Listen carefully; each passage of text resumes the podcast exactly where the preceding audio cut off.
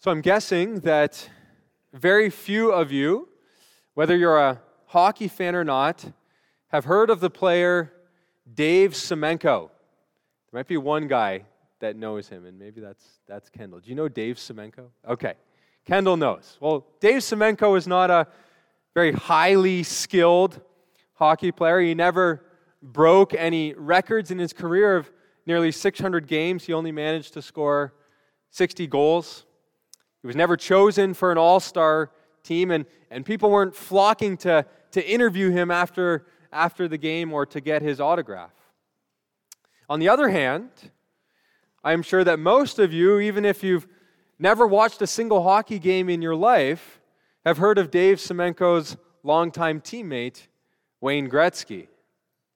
Gretzky is perhaps the greatest player to ever play the game far better at hockey than Dave Semenko. And yet, it was Gretzky himself who admitted that Semenko was one of the most valuable players on his team. When Gretzky won a brand new car as the MVP of the All Star game, he gifted this car to Semenko in gratitude. Now, why, why would he do that? Well, you see, Semenko, though he wasn't a goal scorer, Though he'll never go down in the history books as an all time great, he had a very crucial role to play on the Edmonton Oilers.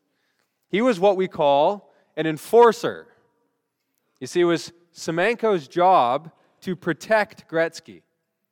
He was the on ice bodyguard of Gretzky. If guys were going to try and pull cheap and, and dirty shots against Gretzky, they could expect to get a knuckle sandwich from Semenko on the next shift. See, he had a particular role that he was given. His job was not to go and try and score all of the goals, but to protect the guy who was to go and score all of the goals. And when Semenko played his role and, and when Gretzky played his role, the team succeeded. In fact, they, they went on to win two Stanley Cups together. And my point in, in sharing this is that when, when players understand and play according to the, the roles that they have been given, the team succeeds. So if a goalie starts trying to play forward, the team is going to fail. If a forward starts trying to play goalie, the team is going to fail. Both of those roles are important. Both of them are, are needed for the team to win, but you must stick to your role if the team is going to thrive. And you might be asking, how does all of that relate to marriage and the topic that we are looking at? Well, you see, in marriage, just like a sports team, there's different positions, there's, there's different roles that God has given for husbands and wives to play. No one role is more crucial than the other. In fact, they rely upon each other and complement one another in order to form what God has designed as a, as a thriving and complete marriage. And these roles that, that God has given, they're not, they're not conventional. They're not something that, that we make up or that we choose. We don't get to treat the roles like a, a sign up list where you can go and put your name under the roles that, that you decide that, that you want to, to fulfill and the responsibilities that, that look nice to you. No, these, these roles God has given us from the very beginning of creation. God has designed the husband and the wife to each have a, a defined, gender specific, timeless, and, and cross cultural set of roles, duties, and responsibilities within a godly marriage. And this shouldn't cause us to be saddened. This should actually bring us a whole lot of comfort. See, God hasn't instituted marriage and then said to us, okay, go and figure it out on your own. No, God has, has told us, and He is the one who is the fount of all wisdom, the fount of all knowledge. He's the one who's created us and knows our, our, inner, our, our inner beings and knows how we, how we function and how we work. And He has told us this right here is how you do it. You want your marriage to flourish? This is how your marriage can flourish. I know I'm the one who made it that way. And so this morning, that's going to be our, our goal. We're going to look at, at how God has has made marriage, how God has made husbands and wives to function within marriage. And hopefully, the Lord will use that to grow and to improve our marriages. And so you can open up your Bibles uh, to Ephesians chapter 5, verses 22 to 23. We read this sermon a little bit last week, and you might have been disappointed that I didn't dive into it a little bit more. Uh, and that's because uh, for, for this sermon, that's, that's, that's what we're going to be doing. Ephesians 5, verses 22 to 23. Wives, submit to your own husbands as to the Lord. For the husband is the head of the wife, even as Christ is the head of the church, his body, and is himself its Savior. Now, as the church submits to Christ, so also wives should, sub- should submit in everything to their husbands. Husbands, love your wives as Christ loved the church and gave himself up for her, that he might sanctify her, having cleansed her by the washing of water with the word, so that he might present the church to himself in splendor, without spot or wrinkle or any such thing, that she might be holy and without blemish. In the same way, husbands should love their wives as their own bodies. He who loves his wife loves himself. For no one ever hated his own flesh, but nourishes and cherishes it, just as Christ does the church, because we are members of his body. Therefore, a man shall leave his father and mother and hold fast to his wife, and the two shall become one flesh. This mystery is profound, and I'm saying that it refers to Christ and the church. However, let each one of you love his wife as himself and let the wife see that she respects her husband.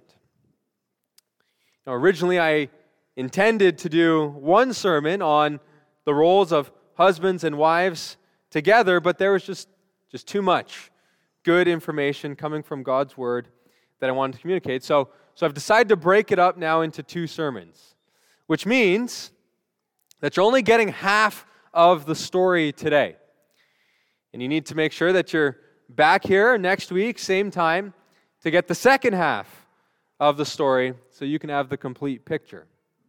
And my goal with these next two sermons, if I'm honest, is to not pull any punches, to give you the cold, hard truth of God's word, you know, to, to find the tender spots and to, to poke at them, to, to not be provocative for the sake of of being provocative, but for the sake of love. I think our, our culture and even the Christian church as a whole has completely drifted away from God's design for marriage. And sometimes the answer to that is, is a light and encouragement or a light rebuke that is needed. But at other times, what we need most is for a friend who loves us enough to smack us over the head with God's word and to bring us back into reality and out of our sin. I hope to be that friend this morning. And so, as we study this, it's important then that you put down your guard. That if a few punches are being thrown, that you, you let them land. That you set aside your excuses. That you don't focus on your spouse's behavior That you focus on yours and that you humble yourself to the Word of God and be willing to change where it is you have failed out of love for your spouse, but more importantly, out of love for your Lord and Savior, Jesus Christ. And at the end, if you feel beaten down, like you've taken too many punches, don't remain discouraged. You see, if you are in Christ, all of your sin, all of these failings that are going to be revealed in your life, they have been covered by the perfect blood of Jesus Christ. Romans 8, verse 1 There is therefore now no condemnation for those who are in Christ Jesus. And so the goal here is not to condemn you this morning, the goal is to convict you so that you can see your sin, that you can repent of it, and that you can then begin to walk in the forgiveness of Christ and the new life that He has purchased for you.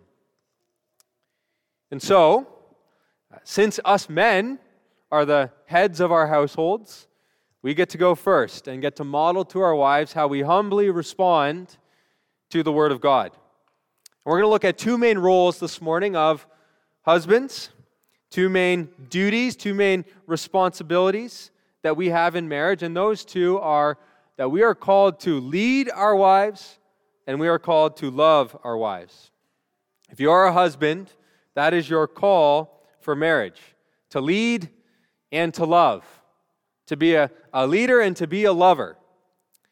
And so, first, the husband is to lead his wife. Look at verse 23 from our passage. For the husband is the head of the wife, even as Christ is the head of the church, his body, and is himself its Savior. And so Paul here calls the husband the, the head of his wife. Now, what does Paul mean by, by head? Well, to answer that question, we have to look at what Paul is comparing the, the husband and the wife too. And we see that that is uh, the headship of Christ that he calls us to look to. And we see from Scripture that Christ's headship ultimately refers to Christ's authority over the church. For example, just a few chapters earlier, in Ephesians chapter 1, Paul says this about Christ God raised him from the dead and seated him at his right hand in the heavenly places, far above all rule and authority, and power and dominion and above every name that is named, not only in this age, but also in the age to come. And he put all things under his feet and gave him as head over all things to the church. And so Christ being head over the church means that Christ has authority over her. And this point is further emphasized with the very nature of, of the term submission. The church submits to the authority Christ has over her. And so when we think of, of headship in, in marriage, it carries this same meaning. A husband is the head of his wife, meaning that he has a God ordained authority over her. Now, one thing that includes is this idea of responsibility. You see, with authority comes responsibility, which includes culpability if things go wrong. Let me, let me give you an analogy that, that I heard that I found helpful and, and to help explain this. Let's say that you have a, a ship, and on this ship you have a young sailor who goes and he disobeys his orders and he runs the ship aground in the middle of the night. The captain, uh, who was, was sleeping as this happened and who had done nothing wrong and nothing to contribute to the young sailor's actions. Then we ask the question who, who is the one who bears responsibility for what happened? Who is the one who's going to have to answer to the higher ups for the crashed ship? Well, it's the captain. I mean, the captain, he wasn't guilty. The young sailor was guilty with his, his foolish ways. But the captain still bears responsibility because that was his ship to lead. And the same is true for marriage. Husbands, you are the captain of your ship. You are the head of your wife, and therefore you bear responsibility for what is happening within your marriage. If your marriage has problems, if your wife is in sin, you are responsible, whether you're, whether you're guilty or not. Part of being the head of the family is not only to see that you're doing your job in marriage, but to see that your wife is also doing hers.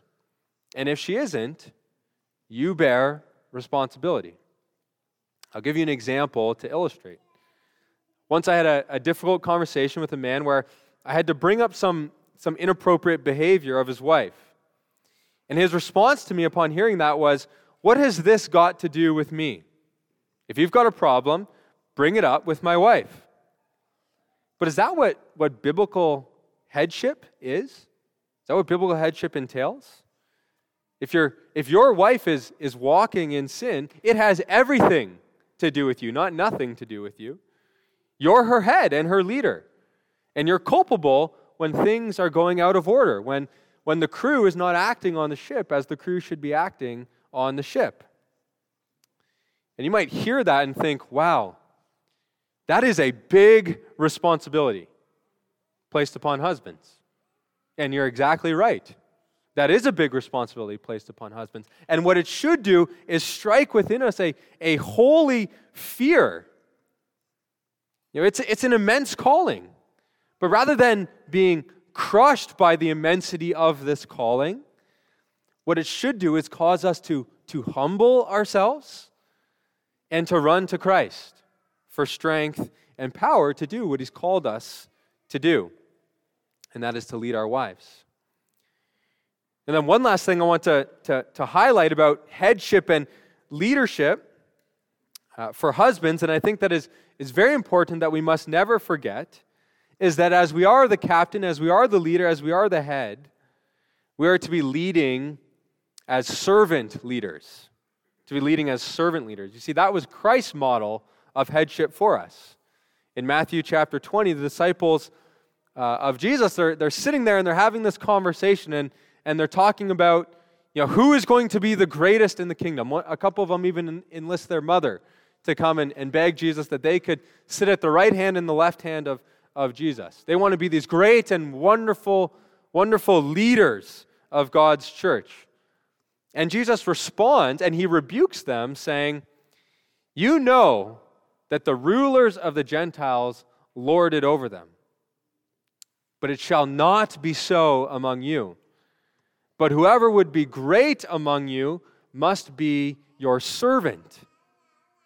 And whoever would be first among you must be your slave, even as the Son of Man came, not to be served, but to serve and to give his life as a ransom for many. And so, I've told you, husbands, this morning that you have authority, but having authority doesn't mean that you become an authoritarian. Jesus possesses all authority over his bride, the church, and yet he uses that authority that he's been given not to domineer and to abuse his bride, but to serve her and to love her. And the same goes for us as husbands. We lead with the best interests of our wife in mind, not our own. We lead with a desire to meet her needs and to love her above ourselves, not to, not to meet our needs. We lead as servants, just as our Lord led as servants and gave us an example of how we lead in our marriages. And so then, bringing it all back, we talk about this idea of headship. What, what is biblical headship in marriage?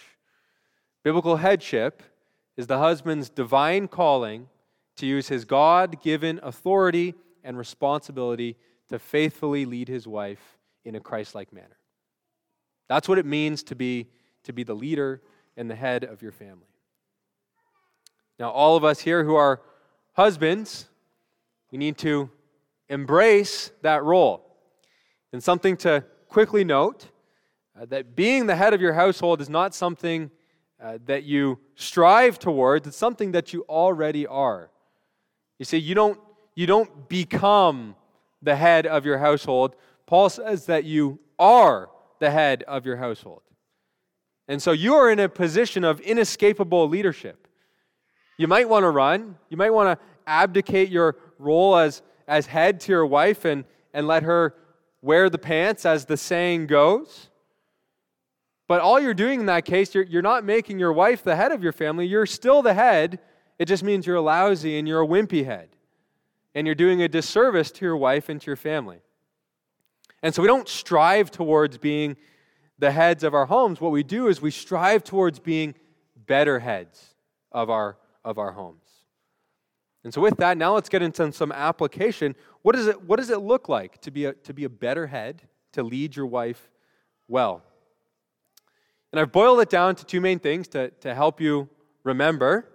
I know us men uh, like things nice and simple, and, and the two things that we are called to do to lead our wives well is to provide and to protect to be a provider and to be a protector. And let's, let's look at what that entails now. So, first, to provide. Now, there are various ways in which we provide for our wives. The first one that you probably thought of when I said husbands are to provide is that we ought to provide for our wives physically. 1 Timothy 5, verse 8 says, But if anyone does not provide for his relatives, especially for members of his household, he has denied the faith and is worse than an unbeliever. And so, husbands need to provide for the physical and material needs of their wives. The picture of Scripture we have is that husbands are the primary breadwinners of the family, making sure that the money is, is coming in from your hard work and your family has their physical needs being met. Paul goes so far as to say that if you fail to do this, you're worse than an unbeliever. And so there is this stern call that we need to take seriously to not be sluggards. We as husbands cannot be sluggards, relying upon our wives to bring in all the money. But we need to go out, we need to work hard, and we need to provide the necessities for our family. Now, providing the physical needs for family doesn't mean a, a trip to Disneyland every two years. It doesn't mean that your wife needs to have a, a Gucci bag. Uh, it means providing for the actual and genuine uh, needs and necessities of your family. But if a husband thinks that once he you know, puts the food on the table, once he's got a nice little buffer in the bank account, that his job of providing is done, then he is a mistaken man. You see, a second and equally important way a husband provides for his wife is through providing direction to the home and family. We read about the requirements of an elder in 1 Timothy 3, and we're told that a husband must manage his household well. And the idea of managing and leading involves providing a direction for the family. You've got certain goals, you've got certain expectations, you've got a certain mission in mind for your family that you want to accomplish with your marriage and family. And you're going to then lead your family in that direction. Now, in order to do that, communication with your wife is essential. You need to both speak clearly with your wife about what your, your goals and expectations are, but you also need to listen to your wife. You see, if you're upset about, about the affairs of your family, thinking, our family just, just isn't lined up how I want it to be, my marriage is not lined up how I want it to be, and maybe your wife isn't, isn't doing the things that you had envisioned when you got married, it could be in large part because there's, there's a breakdown of communication. You know, your wife might not know what it is you expect of her in marriage because you never talk to her or you never provide her with direction. And then when you do talk to her, you need to make sure that you listen to your wife when she responds and gives you feedback. Husbands often undervalue their wives' wisdom. You see, your wife has got boots on the ground when it comes to the home. She probably understands the children more than you do. She probably understands how much money that you need to budget towards clothing and towards food and towards school supplies than you do. See, you're the captain of the ship, but you have a very wise first mate. And any captain who doesn't listen to his wise first mate is a fool. And so you provide your wife with direction, but you make sure you also listen to her wisdom and what she has to say to you. You need to make sure there's an open two way communication there. And then a third way that husbands provide, and this one is very important, perhaps most important, is through spiritual leadership of the family. We read in verse 26 of our passage that a husband is to cleanse his, cleanse his wife with the washing of water and with the word. And then in verse 29, we read that he is to, to nourish and to cherish his wife. See, the husband is to provide spiritual leadership to his wife. Now, in order to do that, you need to make sure that you yourself are in a good place spiritually. You can't lead your wife in holiness if you aren't pursuing it yourself. You can't lead your wife in prayer if the only time you pray is 10 seconds before you eat dinner. You can't lead your wife and instruct her from the Word of God if you have no idea what the Word of God says because you never study it. You know, thinking on this, this last point, even, I know that husbands need to be in the Word more. Biblical illiteracy and theological competence are, are, are at a low in the church. Men don't just read, men just aren't, aren't reading their Bibles today or studying theology like they used to.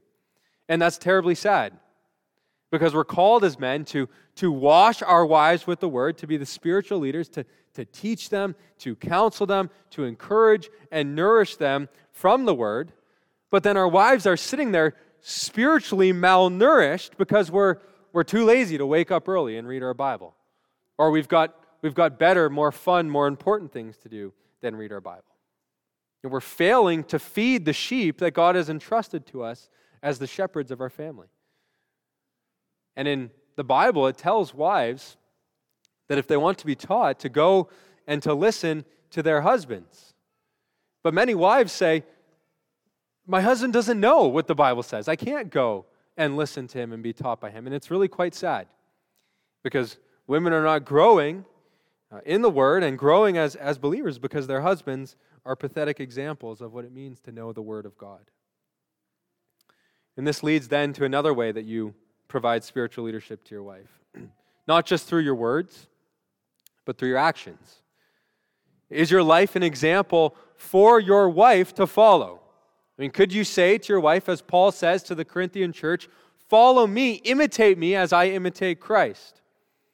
Or is your spiritual life not really something worth imitating? You know, are, are you an example of someone who, who loves God with all of your heart, soul, mind, and strength? Someone who is slow to anger, slow to speak, and quick to listen, who is, who is quick to repent when you realize that you're in the wrong. Someone who, who sees the value of prayer, someone who, who leads and initiates the process of, of reconciliation with your wife when conflict has arisen someone who embodies the, the gifts of the Spirit love, joy, peace, patience, kindness, goodness, gentleness, faithfulness, self control. Is that you? You are the leader of your family, and your wife should be able to look at you as an example to follow in these areas. And so, husbands, we are called to be the providers for our wife in all of these areas physically, with direction and vision, spiritually. And we need to do so if we are to lead well and to glorify God. So that's the first subpoint of the first point. We lead by providing. Second, we lead by protecting your wife. And this is seen in Christ's protection of his bride. See, Christ not only protected his church from the righteous wrath of God when he gave his life as a substitute in our place. But he now watches over and protects his church from the various enemies that would seek to attack her or lead her astray. And the husband's role is the exact same. You know, of course, this means that, that the husband is to protect his wife physically. I don't care if your wife is a black belt in karate if a burglar comes into the house, you do not send her down. You go and you, and, and maybe she'll have to save the day and, and rescue you, but you are the one who goes to protect your wife. But it also means, and I think primarily, that you are, you are to be the protector of your wife spiritually. I think the imagery of, of husbands being, being a watchman of their family is, is really helpful for us. You know, this idea that we are, we are to keep an eye on what is going on inside and outside the castle walls. You should be aware of the shows that your wife is watching on TV or Netflix. You should be aware of the, the social media influencers that she's, she's following. You should, you should be aware of the books that she's reading and that are shaping her thoughts and her theology, and aware of the people that she's hanging out with. As a watchman, you should know these things, be aware of them. And not in some type of like controlling way where you, you micromanage everything that she listens to and reads, and, and you're constantly looking over her shoulder as she's sending text messages to her friends. But in an intimate enough way that you're aware of the ungodly influences that might be leading her astray. For example, if, if your wife comes home with a new book and she tells you, I just love this book, I'm, I'm learning so much, you don't just say, Oh, that, that's great, honey. Go ahead and, and, and, and keep reading it. I, I love that you're enjoying that book. No, you, you show an interest. You, you ask what the book is about. You, know, you, you maybe have to go and, and, and look up the book on the internet and see what it's about, see who the author is. Maybe it's some really sketchy author, and your wife is being influenced in a negative way. Now, you're to be a, to be a watchman, a, a protector of your wife. And then circling back to what I said about our responsibility as husbands, how we bear responsibility, see, we're going to give a reckoning as husbands for the spiritual state of our wives. And so we need to be heavily invested and concerned for our wives' growth and holiness in the Lord and be willing to, to rebuke and correct in love if necessary. And so, with that first point that we are called to lead, there's, there's a lot packed in there, a lot for you to chew on, hopefully, a lot for you to, to think on and, and, and see areas where you can improve. Husbands are called to lead, to lead in their marriages, and that's going to entail providing and protecting your wife. If you're not doing that, it's time that you start doing that. Now, moving on to the second role of men in marriage, and that is to love. Men, true men, are leaders and lovers of their wife.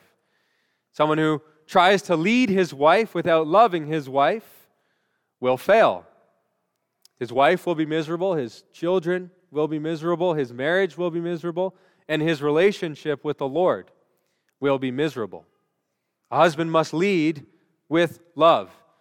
And in our passage, the type of love that he must lead with is defined in two ways. The first way, we see that a husband must love as Christ loves the church. Look at verses 25 to 27.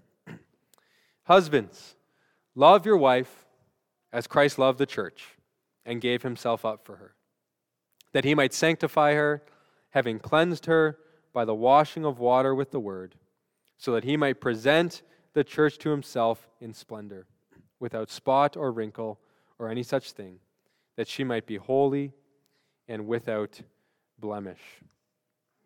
See, if you're ever wondering, how should I love my wife? Well, look at the example of how Christ loves his church. And you'll see throughout Scripture that he loves her in many and various ways. And I've got a few here that I'm going to read. And I want you to reflect as I'm reading these on, on whether this describes your relationship with your wife, your attitude towards your wife, how you love your wife. We see that Christ pursues his wife, and he delights in his wife. He cherishes his wife, and he adorns his wife.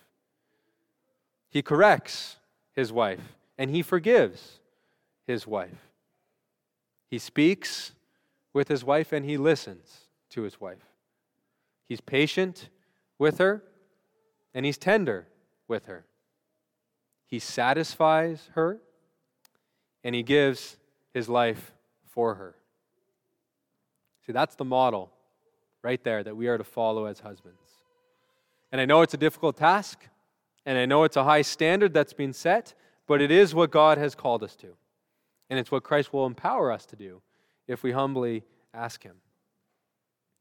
And quickly, I should say, just in case there's any excuses flying around in your mind, I would love my wife. I would cherish my wife. I would adorn my wife. I would listen to my wife. But my wife is undeserving of all of that. My wife has all of these problems, this long list, I can't do those things. But you know what? Christ did all of these things when his wife, his bride, was undeserving. The Bible says that while we were still sinners, Christ died for us. You see, Christ didn't, didn't die for you because he's like, oh, this, this guy, he's, he's just an awesome person. And well, of course, I'm going to die for him. Look how awesome he is. Look how much he deserves this. No, you were a filthy, rotten sinner, an enemy of God, and yet God poured out his love upon you. You see, the command for husbands is to love your wives, not love your wives when they deserve it. We love our wives as Christ loved the church. But then Paul continues on. He, he says, Not only do we love our wives as Christ loved the church, but we love our wives in a second way, and that's seen in verses 28 and 29. In the same way, husbands should love their wives as their own bodies. He who loves his wife loves himself. For no one ever hated his own flesh, but nourishes and cherishes it, just as Christ does the church. See, husbands are to love their wives as they love their own bodies. You might notice that that's essentially the second greatest commandment that we should love our neighbor as ourselves, and it's applied to marriage. And you know who your closest neighbor is? Your closest neighbor is your wife. And you need to love your wife as you love yourself. See, we spend a lot of time and effort and money on ourselves and the things that we like to do, you know, making sure our needs are, are met and that we're in a good place. Well, Paul says that that should be your attitude towards your wife. Do unto her what you would have done unto you. Look not to your own interests, but to the interests of others. Now, are you, are you all good to fork over a, a ton of cash to buy new tools or to do an upgrade on your, your truck? But when it comes to your wife getting something, all of a sudden you're, you're Mr. Money Saver and Mr. Frugal? That's not love. First of all, that's hypocrisy. Second of all, that's not loving your wife as you love yourself. Now, just as we looked at some practical applications of how to lead our wives, we're going to now look at some practical ways that we can love our wives. First, you love your wife in a sacrificial way. You love your wife in a sacrificial way. Christ's love was sacrificial love. See, it cost Christ something. It wasn't, it, it wasn't something that he, he just did out of convenience. You know, I was on my way to earth already. I may as well go and die on the cross. No, he went out of his way to love his bride. And that means that we need to do the same. And so, are you sacrificing to love your wife? Are you only doing nice stuff when it's convenient for you? Do you give up the valuable time of your day to, to talk with your wife? Or is she someone who just gets, gets your leftovers? Are you willing to put in the work that is required to change in areas of your life that need change? Or is that just you know, too hard for you or it's going to cost too much? Imagine if our Savior said that. It's too hard. It's going to cost me too much. How would we feel if that was his attitude? We need to love our wife in a, in a sacrificial way. The second way that we, we love our wives is, is in a proper way. And what I mean by that is that we need to love our wives in a way that they will receive love. We can have this tendency to love people how we receive love, but people feel love differently, and they feel loved differently. And you might, you might not need to, as a husband, to hear the words, I love you from your spouse very often to feel loved by your spouse. But it would be wrong to assume that that's true for your wife. You know, your wife may feel the most loved when you say these things to her or when you spend time with her rather than you going and, and working extra hours so that she can have a few extra nicer things. You might think that that's loving your wife, but that's not actually what she needs. And so we need to love our wives in, in a proper way. And, and that can be abused, and I'll talk about that a little bit later. Um, but we need to, our interest should be I want to love my wife how, how she needs to be, to be loved in the proper way. A third way that we love our wives, and this is related to the last one, is that we love them in an understanding way. So, a sacrificial way, a proper way, an understanding way. 1 Peter 3 commands husbands to live with your wives in an understanding way. And a wife who does not feel understood by her husband is not going to feel loved by them. And we understand our wives by being aware of their needs emotional, physical, intellectual, social, sexual, spiritual needs. We are aware of those and then we seek to, to satisfy them. Now, some needs of your wife might be, be ungodly desires that she has, or some of them might be good desires that are okay to have, but all of a sudden they, they take the place of an idol in her heart. Your wife is also a, a sinner and is going to have disoriented needs. And so then, wives, it's a point for you, you need to be evaluating whether, whether your needs, whether the things that you're, you're expecting of your husband are, are actually biblical. And be sure that your needs don't all of a sudden move into the category of demands. You know, I have this desire for something maybe good. It becomes a need in my life. I'm not getting that need, so now it becomes a demand in my life. You must give me this. And then it moves to punishment. My husband's not giving me this, so now he's got to pay for that because he's not meeting my needs. Your needs, wives, in, in marriage is, is not the main goal of your marriage. Your sanctification is, which is going to include contentment. Even if your husband is not doing the best job he can to meet your needs. But that doesn't take away from the fact, just because wives may have some, some wrong and disoriented needs, just as husbands might, there are still many genuine needs that we as husbands need to, to understand of our wives and we need to meet. Take, for example, uh, your wife's relational needs. A typical scenario in a household is that the wife has been home with the kids all day, taking care of them, maybe schooling them. And then the husband comes home from a, from a hard day of work, and the wife asks the question, Tell me about your day. And what many men will respond with is, is good. And I can almost guarantee you that that is not the answer that your wife is looking for. Your wife has been hanging out with children all day, and she finally has time to talk with an actual adult, and you're going to give her a one worder? That's, that's not understanding your wife. That's not understanding your wife. Now, now, all women are different, but I can't imagine that it's probably true that most of the wives here feel that their husbands don't talk with them enough. Most wives want to talk more with their husbands. And not while you're sitting down watching a, a, TV show together, not while you're, you're there on your phone, not while, not even while, this is hard for me to say, while you're playing a board game. Your wife wants, wants you to sit there with her with no distractions, nothing else, for you guys to just talk, to talk for the purpose of talking.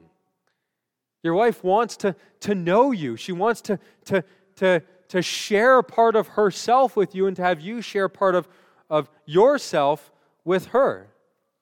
You know, I know many men that can, can go and, and talk with the boys over cigars and whiskey for hours, but when it comes to sitting down and talking to their wife for an hour, even, even 20 minutes, they can't do it. They don't know what to talk about. It's, it's crickets. And it's really quite sad because our, our wives are, are meant to be our, our closest and deepest relationship, but that is never going to form if you won't sit down with your wife and listen to her and share with her and have meaningful conversations. And so maybe that's your biggest takeaway from this sermon that you start scheduling in time to talk with your wife and not leftover time, actual good time where you'll sit and you'll focus on her and you'll be sure that you engage in the conversation, not just letting her talk away and, and saying, okay, what's next? What's next? No, talk and love your wife and understand her and her needs so that you can better love her. And then the fourth and final way that we love our wives is that we honor and we cherish her we honor and we cherish her. We're told in verse 29 that husbands are to nourish and cherish their wives. And then in 1 Peter 3, which I quoted earlier, that husbands are to honor their wives. You see, wives should feel very special and respected by their husbands. You, know, you are to treat her with, with tenderness and with chivalry and respect and courtesy. People around you should, should know that you love your wife by how you treat her, compliment her, and honor her in front of others. I know that as I was, as I was working on this, I know that this is, is an area that I really need to work on in my life. I had to come up from the basement as I was writing this and, and repent to my wife. There's been too many times when she's been the butt end of, of a joke, or, or maybe I've corrected her uh, when she said something wrong in front of everyone rather than in private, bringing embarrassment and dishonor upon her in front of others. That's not loving my wife. That's not cherishing my wife. That's not respecting and honoring her. We need to make sure our wives feel like valuable gems that we delight in, not just a, a dirty dish rag that's helpful for practical reasons. Start expressing appreciation more to your wife. Start praising her generously and in, in large doses. You can never compliment your wife too much. Your wife should never have to say to you, Do you love me? Or Did you notice what I did? Because you, as a husband who is responsible for, for nourishing, cherishing, and honoring your wife, should be looking for areas in her life to encourage and congratulate her and make her feel that way. Well, there's much more that I could say on these topics of leading and loving your wife. You know, some of you wives are like, yes, say it. Uh, but I think I'm going to, to end there. But I hope that the conversation doesn't end here. In fact, as we close, I, I want to leave all of the, the men, all of the husbands here with a, a challenge and an exercise. So I want you to prayerfully contemplate your relationship with your wife. How are you doing at being the leader of your wife? How are you doing at being the lover of your wife? Are you the husband that God is calling you to be from His Word?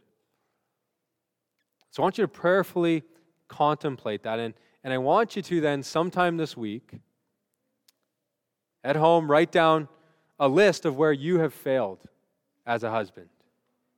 And be reflective and be open and be honest with yourself.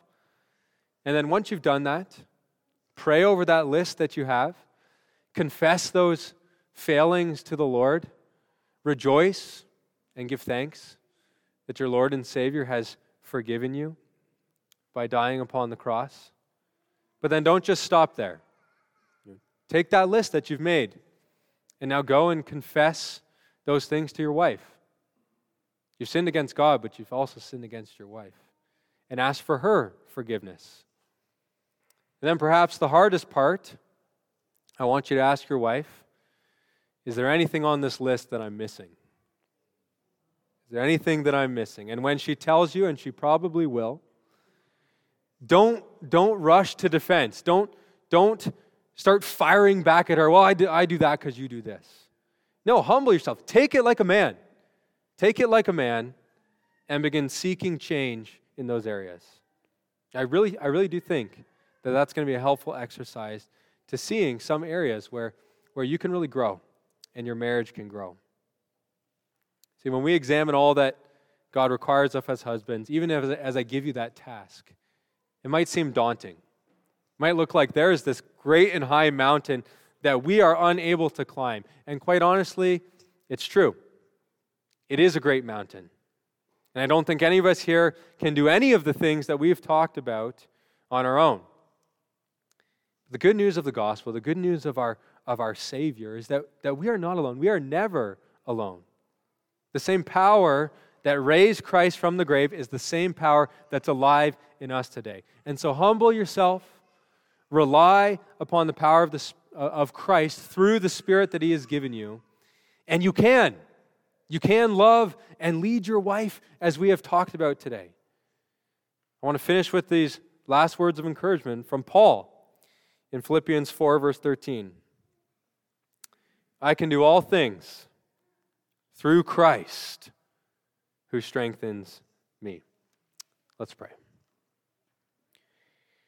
Dear Lord, we see that there is a high and difficult and noble calling that you have put upon all of us as husbands. And Lord, I preach these words not as a man who is, who is perfect, not as a man who has led and loved my wife, as Scripture commands me to. And I pray, Lord, that as I leave from here, you would, you would change my heart to better conform my life and my leadership and my love to the Word of God. And I pray, Lord, that your Spirit would strengthen me to do that. I admit, God, that I am, I am weak and I am unable, but I also hold fast to the promise that you are not weak, that you are a strong God, and that you are a God who is able. And so I pray, Lord, that you would change marriages today through your changing of the hearts of husbands, leaders of their household. And I pray, Lord God, that we would reap the wonderful and beautiful benefits of a marriage rightly ordered after God's design. We thank you, God, for your grace. We thank you that you cover us in our failings. And now give us the wisdom and the strength to walk in that grace. In Jesus' name.